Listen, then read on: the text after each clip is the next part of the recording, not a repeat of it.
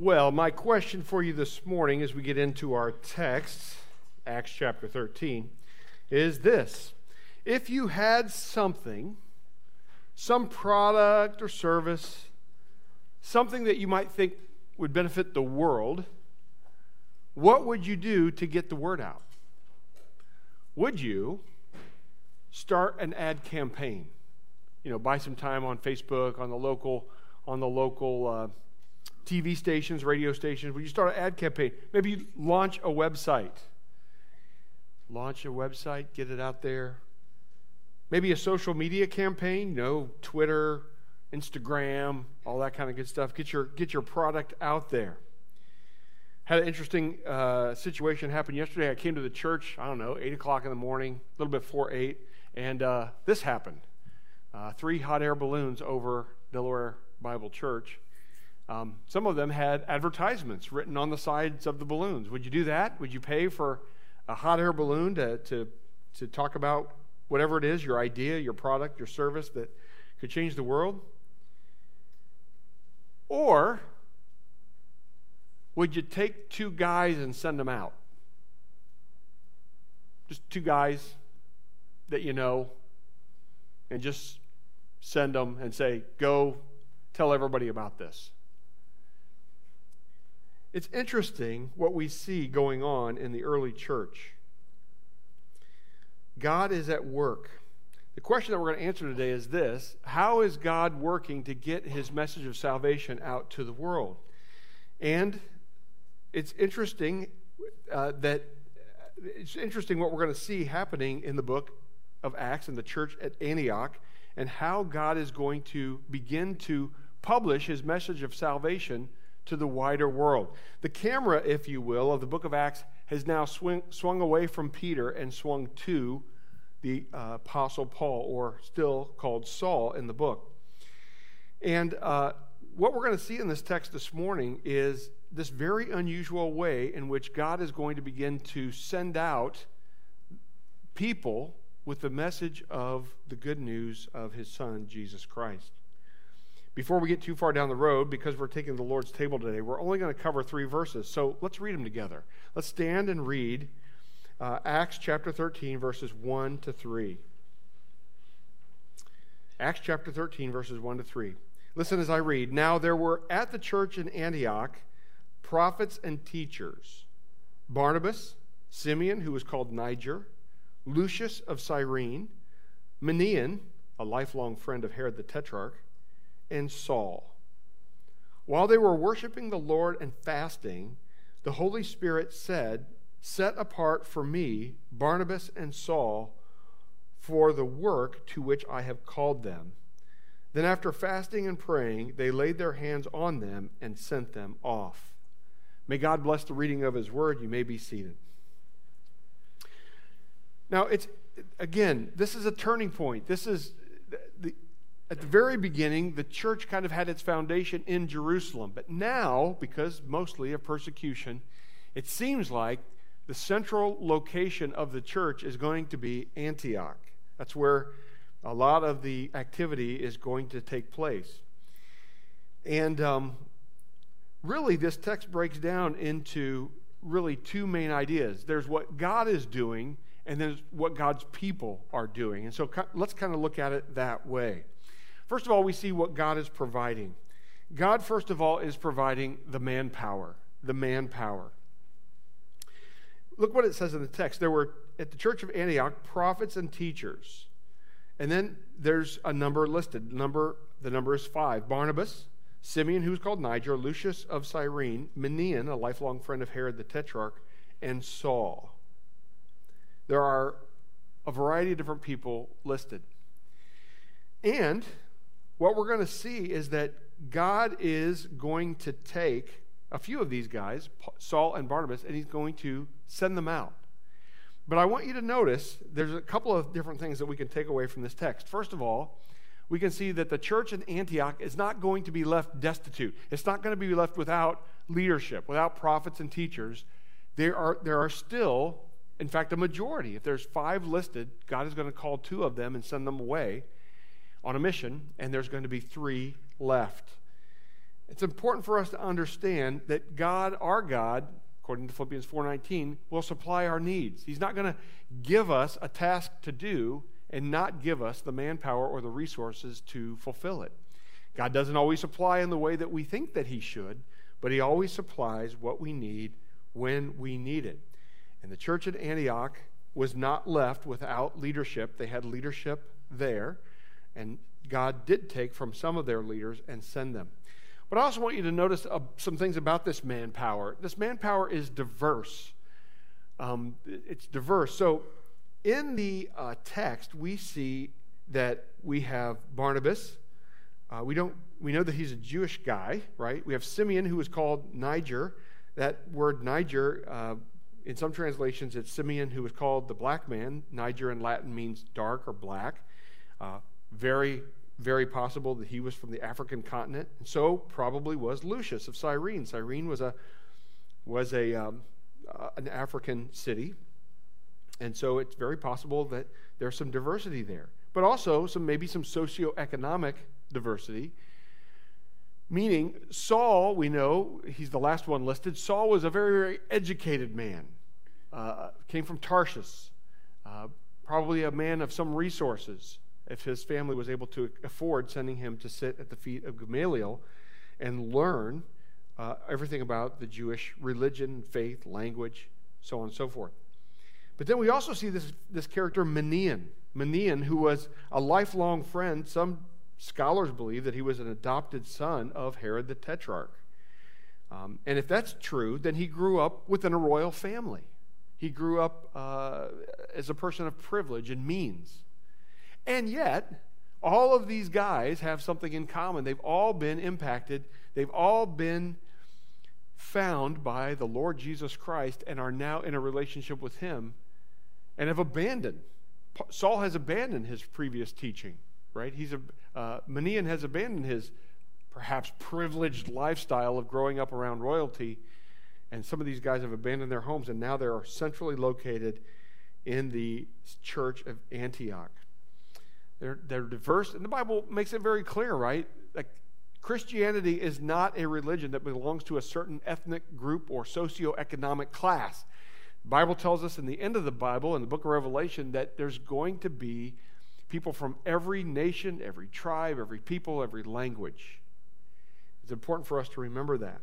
But even here in the fledgling church in Antioch, we can see some, some diversity here. And not only that is some of these guys are unexpected. Like I said, Saul used to be a Christian hater, a Christian persecutor, a Christian murderer. Now, he is being sent out to go make new followers of Jesus Christ. When God gets a hold of your life, he has a tendency to transform it. And Saul's life took a 180 degree turn. And then, as I've already mentioned, Manaen grew up among royalty. Why would such a man, a man of wealth and privilege? I mean, after all, Jesus himself, when he was on the earth, said it's easier for a camel to go through the eye of a needle than it is for a wealthy man, a rich man, to enter the kingdom of heaven. And here we see Manaen, who has abandoned that lifestyle to be part of the church in Antioch. So God provided the manpower. He also provided the direction. Look what the text clearly says. While they were worshiping the Lord and fasting, the Holy Spirit said, Set apart for me Barnabas and Saul for the work to which I have called them. Listen. There are passages in the Bible that I read and I go, couldn't you have given us just a little bit more detail, Lord? Couldn't you have just added, expounded on that, maybe another sentence or two? Because here's what my brain tends to do as, a, as kind of a linear thinker. I say, well, maybe it's like the church today. Maybe, maybe the church in Antioch was like the church today, where we take a vote, right?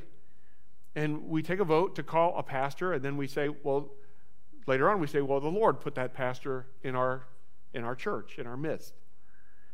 But what we mean by that is that the, the, the people of the church that are filled with the Holy Spirit, they took a vote. It was a majority vote, let's, let's hope. It was a majority vote, and um, and this guy became your pastor. And we say, kind of in a roundabout way, the Lord called this guy into the ministry here. I don't know. I, I'm kind of breaking through that, and here's why I'm breaking through that. I'm saying to myself, Luke is an extraordinary. Luke's a doctor. He's a very he's a very detail oriented guy. He provides more detail in his gospel than any other gospel writer. Surely, if that's the way it, wor- it worked, Luke could have said,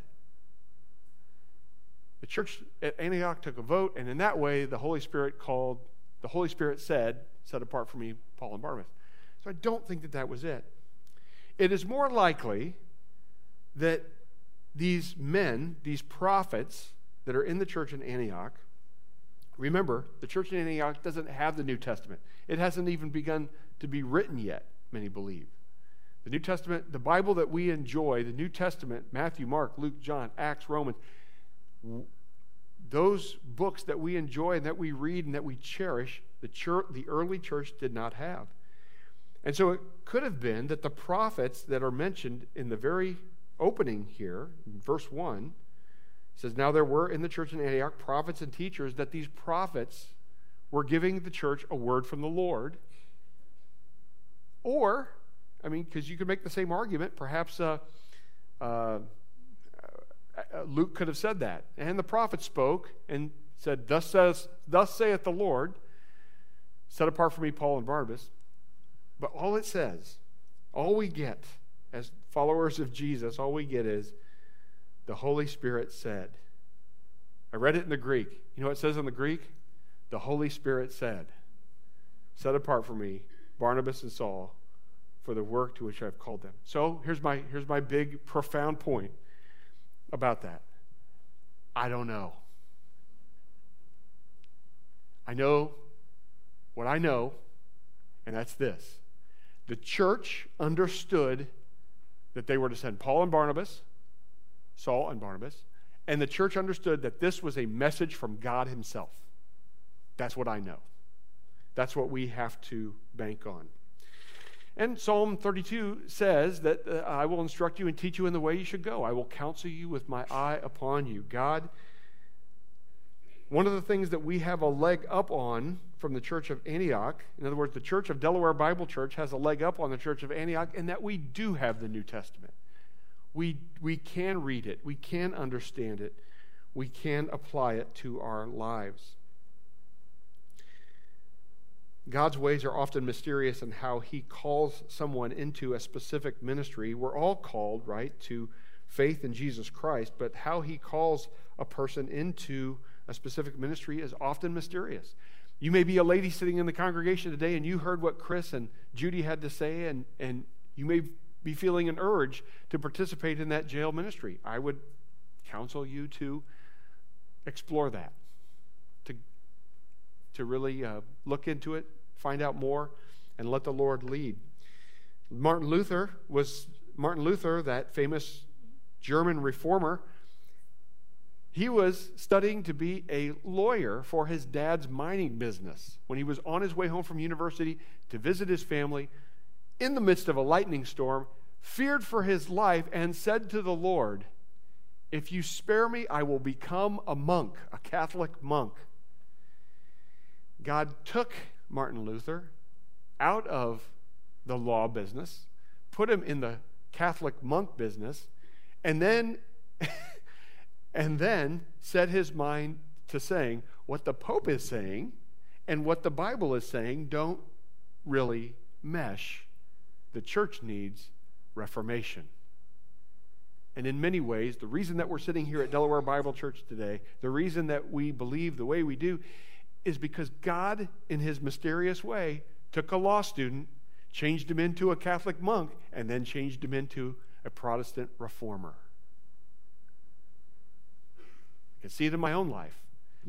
I was an engineer, 10 years on the job, doing well, wasn't getting washed out, wasn't being told that I didn't know what I was doing, was doing fine.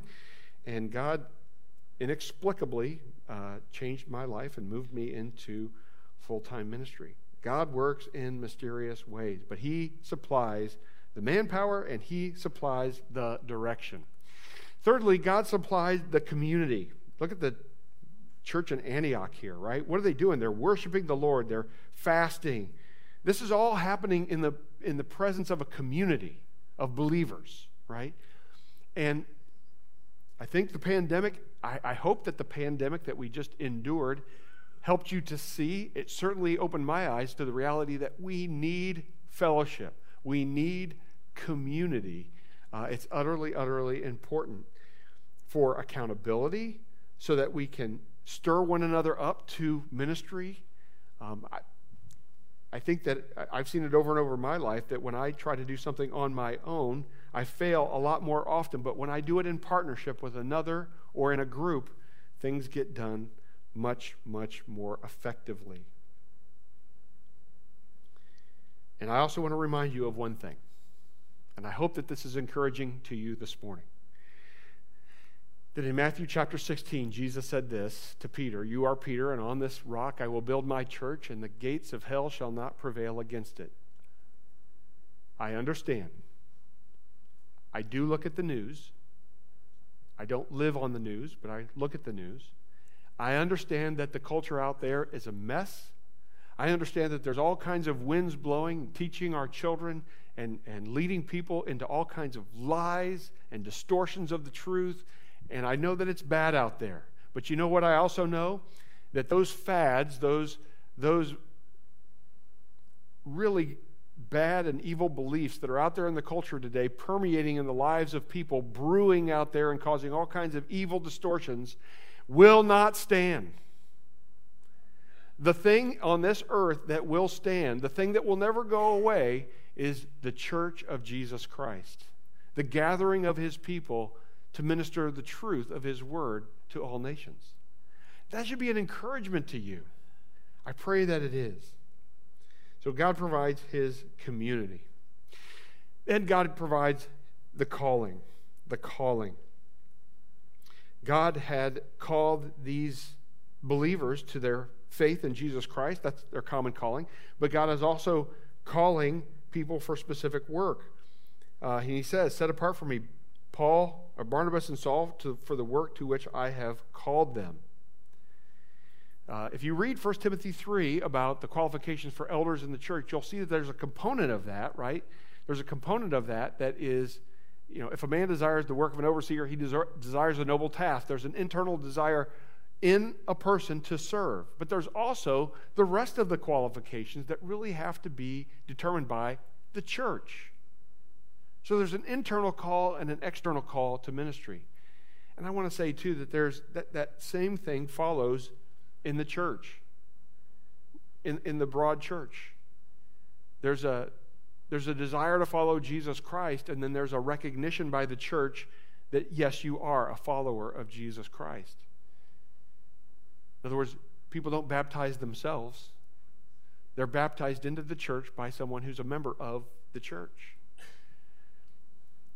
And you enjoy fellowship and membership in a local church because you've been recognized that you are a follower of Jesus Christ. God, this is all supplied by God. God asks us to walk, live our lives in a manner worthy of that, right? A manner of the worthy to which we've been called, the footsteps of Jesus Christ. He's called us to a common faith and a common mission, and each one of you, each one of us, play a role in that mission on this earth to make disciples of Jesus Christ. So that's what God provides the manpower, the direction, the community, the calling. But what do we see in this text that God's people are doing? God's people are, first and foremost, worshiping. Worshiping. We see the church in Antioch while they Antioch, they, while they were worshiping the Lord and fasting. This is the attitude that they had.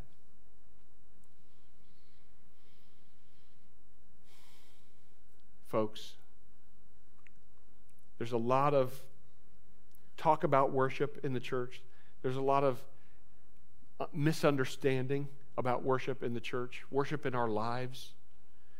Many folks believe, erroneously so, that we worship the Lord only when we gather ourselves in this place and sing songs, you know, make music with our voices to Him, singing theological words, theological truths, and yes, that is worship.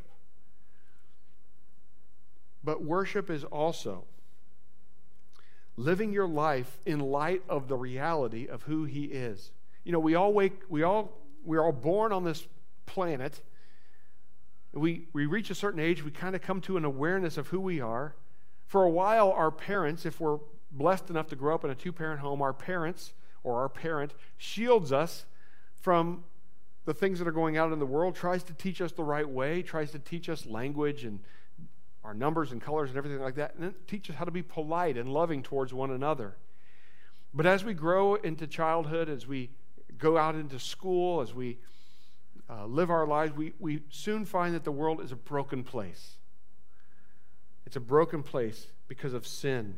Ever since Genesis chapter 3, when our first father and mother, Adam and Eve, disobeyed God and plunged the world into sin, that impact has been felt all around us. And we grow up and we see the brokenness of this world and we wonder what is going on and why are people so wicked and what, what is happening and why do, why do I see that wickedness in my own heart? When I want to retaliate against someone, when I want to call, use my words to tear someone down and not build them up. And eventually we come to the understanding if, we ha- if we're blessed to have some Christian or some fellowship of Christians within our orbit, within our proximity, who shares with us that there is a God, that He created us, that He made us human beings in His own image, in His own likeness, that we were designed by Him good, to bring Him glory, to rule over the earth, to subdue it, to cultivate it. But that something terrible happened and that mankind was plunged into sin because of the rebellion of Adam and Eve. And we've inherited that sin down through the generations. It's in our lives today. And left to our own devices, with that sin not being handled, our perfect holy God could not stand to be in our presence, and so we would be banished away from Him forever when we die to a place called hell. But God did not leave us there. That He sent His only Son the only perfect, the only perfect one, the only human being that lived an absolutely flawless life, which gave him and only him the ability to give his life in payment for our sin. And that's what he did. Uh, sometimes today we'll have a leader that'll do something sacrificial and we'll think, wow, that's unusual. But none of us have a leader who is perfect, who's never done anything wrong, who is 100% righteous, 100% pure in all their ways and motives. And that's who Jesus was, and he laid his life down in payment for our sin. Not only did he do that, he gave us his word, the Bible, so that we would know what he, how he wants us to live. Not only did he give us his word, not only did he lay his life down for us, he gave us the indwelling of the third person of the Trinity, God the Holy Spirit, to take up residence in our lives and to convict us of our sin and to, to point us in the right way. Not only did He give us Himself in sacrifice for our sin, His Word, not only did He give us the indwelling of the Holy Spirit, but He gave us each other, the church, to live and to have fellowship with one another for our encouragement and for our edification until the day when He returns. And not only did He give us all those things, but He gave us a mission to make disciples of, of Jesus Christ. In other words, to spread around this good news of Jesus Christ. And this, this church in Antioch, fully aware of just how depraved and sinner, sinful they are, fully aware of the fact that their sins have been forgiven and all the burdens in their lives have been lifted, fully aware of the future that awaits them, are gathering themselves together in worship to our God.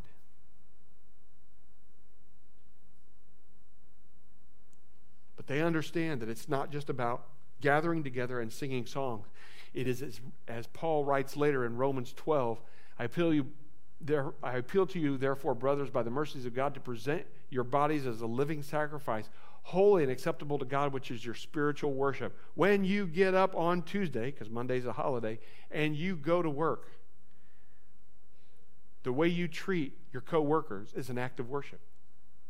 When you're gathered together with your family, and you've got crazy Uncle Bob who always likes to bring politics and religion into everything and stir the whole family up against each other. The way you respond to Bob, crazy Uncle Bob, is an act of worship.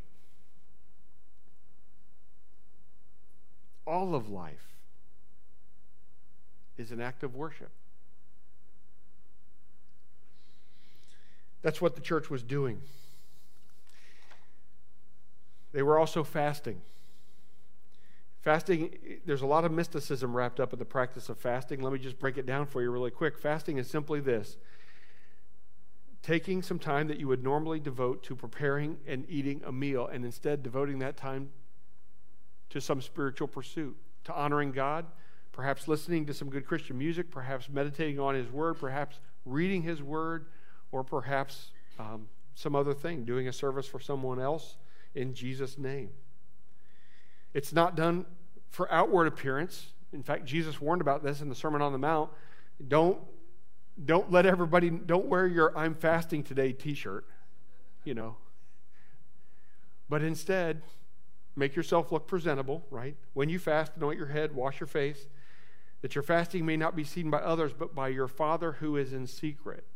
And your Father who seeks in secret will reward you. In other words, the church in Antioch was worshiping the Lord. They were adoring him for all the things that they'd done, but they were also so pursuing him that they were willing to give up temporarily food for the purpose of seeking him. That's it. It's about that simple. Try it this week. You could take one of your lunch breaks and instead of devoting that to um, the Whopper and fries, uh, devote that to um, uh, reading God's Word prayer and some good Christian music, some edifying music. The church in Antioch was also praying. It's very clear in the text. They were praying. Uh, this is something that corporate church does, does often. Earlier in the previous chapter, the church in Jerusalem, Peter was kept in prison, but earnest prayer was made for him to God by the church, simply talking to God and asking Him for what you need. And John 14 makes it very clear that we are to do that in Jesus' name. And then finally, the church was sending. Was sending. When, when you are in fellowship with other believers, you naturally make friends. Some of those friends become close friends, lifelong friends, very intimate friends. Let me, let me get even more. Let me get even more touchy here for just a minute. When you form a life group to try to do life together within the church, a small group, that small group can become very close, very tight, very intimate. It can become very good. And the idea sometimes of breaking someone or a couple or a small group off that life group and sending them to, to form a new life group can leave you going, no, no, no, no. This is a good group. We're really growing here. Don't, let's not mess with this thing. This thing is good, it's working. Hear me now for just a second. I'm guessing, based on what we're going to see in the rest of the book of Acts, that Paul and Barnabas, sorry, Saul at this time, Saul and Barnabas were not the church troublemakers that when the Holy Spirit said to the church, set apart Paul and Barnabas for the work that I have for them and, and send them away, the church wasn't in the back going, yes, the troublemakers are gone. They're probably more like saying, Paul? Barnabas? Lord, they're the best we got. I mean, they're gifted teachers, they're hard workers. We don't want to lose them. Send Simeon. Simeon's good. He's a good teacher, but eh, send Simeon. In other words, the church in Antioch lived their lives and I would encourage us to do the same, to live our lives with an open hand. The time that we have in fellowship is good, it's sweet, it's, it's amazing. But when the Lord says, it's time to, hey, it's time to start some new life groups. Hey, it's time to send some people out. Hey, it's time to plant another church down the road. We got to be open handed about it. And the church in Antioch was. They, they sent them. Remember our mission. Jesus said, Go into all the world and proclaim the gospel to the whole creation. We can argue about the strategy. They didn't seem to print flyers, they didn't do a social media campaign, they didn't buy advertising space on billboards as they walked from one city to the other. They sent two men, Saul and Barnabas. And what we're going to see in the rest of the book of Acts is a very prolific church planting operation is undertaken. Why? Because you had people in obedience to God and God's will being done on the earth. In other words, God was in it and he allowed it to bear fruit. So, the answer to the question this morning is this the answer is what's God doing to get his message out? God is working through his people. God is working through his people. What's God's plan? The church. Who's the church? We are. God is working through his people to literally save the world.